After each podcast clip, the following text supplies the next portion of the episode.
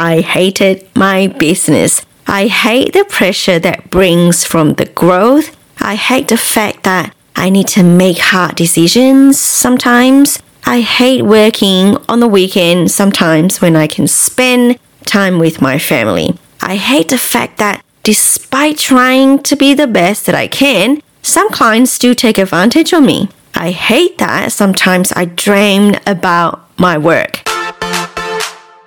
Hello, hello, welcome to the Money Burrito. My name is Lily He and I am your host today. I'm so excited to open up the space and share all things about business, money mindset, strategies to create a profitable and scalable empire. Break through your fear of money and utilize your new money knowledge to make smart and sexy financial decisions. I truly believe when we are equipped with the right mindset and strategies, we can absolutely create anything we desire. You will leave every episode feeling empowered and ready to own up your money stories. Now, let's get some spices in your burrito.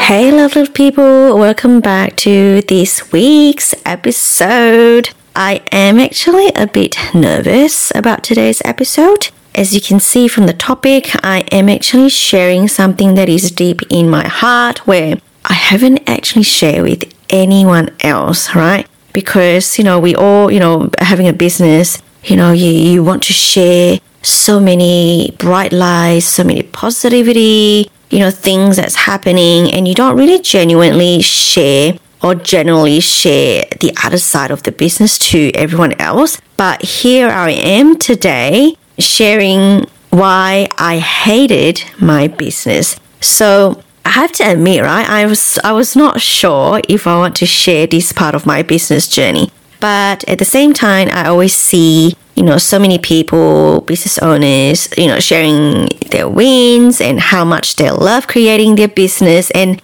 no one, or at least I personally have not come across anyone who is sharing the part of their business journey where they actually hated it or when they actually hated it, right? So here I am saying I hated my business. I hate the pressure that brings from the growth. I hate the fact that I need to make hard decisions sometimes. I hate working on the weekend sometimes when I can spend time with my family. I hate the fact that despite trying to be the best that I can, some clients do take advantage of me. I hate that sometimes I dream about my work. There, I said it. I know some of you will resonate with me. I don't get published, you know, in Forbes or Yahoo Finance or any sort of fancy high end magazines or publishing articles. I didn't win any awards. Yes, I got nominated, but didn't actually win any. But I sure helped shitloads of small business owners get started their business from the get go and managing their money like a pro. Yes, I'm Asian with an accent, although I have lived in Australia for 25 years, and not to mention, I'm only 5 feet tall. Sometimes people just don't take me seriously because of how I look physically and you know like i just look like a midget sometimes. That's what my son was saying a few weeks ago. I look like a midget. For the last few weeks i have been thinking what the hell am i putting myself through? How i can have this kind of feeling if this is what i want? So it's it just doesn't make sense right? I started to feel scared and sort of questioning is this it is this the end of my seven years entrepreneurial journey? But look, I'm okay with not being published or people seeing me a different way. I realize everyone runs their business differently, you know, different strategies or priorities, and most importantly, running a business is not a race nor a competition between me and everyone else in the world. All I can say is I love and understand numbers. I have a passion of, you know, turning numbers to a fancy stories where business owners actually you know, can understand it, right? I can interpret numbers in a way that it's so easy and simplified for business owners to understand. So I am not embarrassed to say that, you know, I'm actually quite good in numbers. And that's what brings me and my clients, you know, closer. They have become my rock, my long-term friends, and sometimes I feel like I'm a mom nagging all these kids and try to you know, educate and give the best education experiences that I can.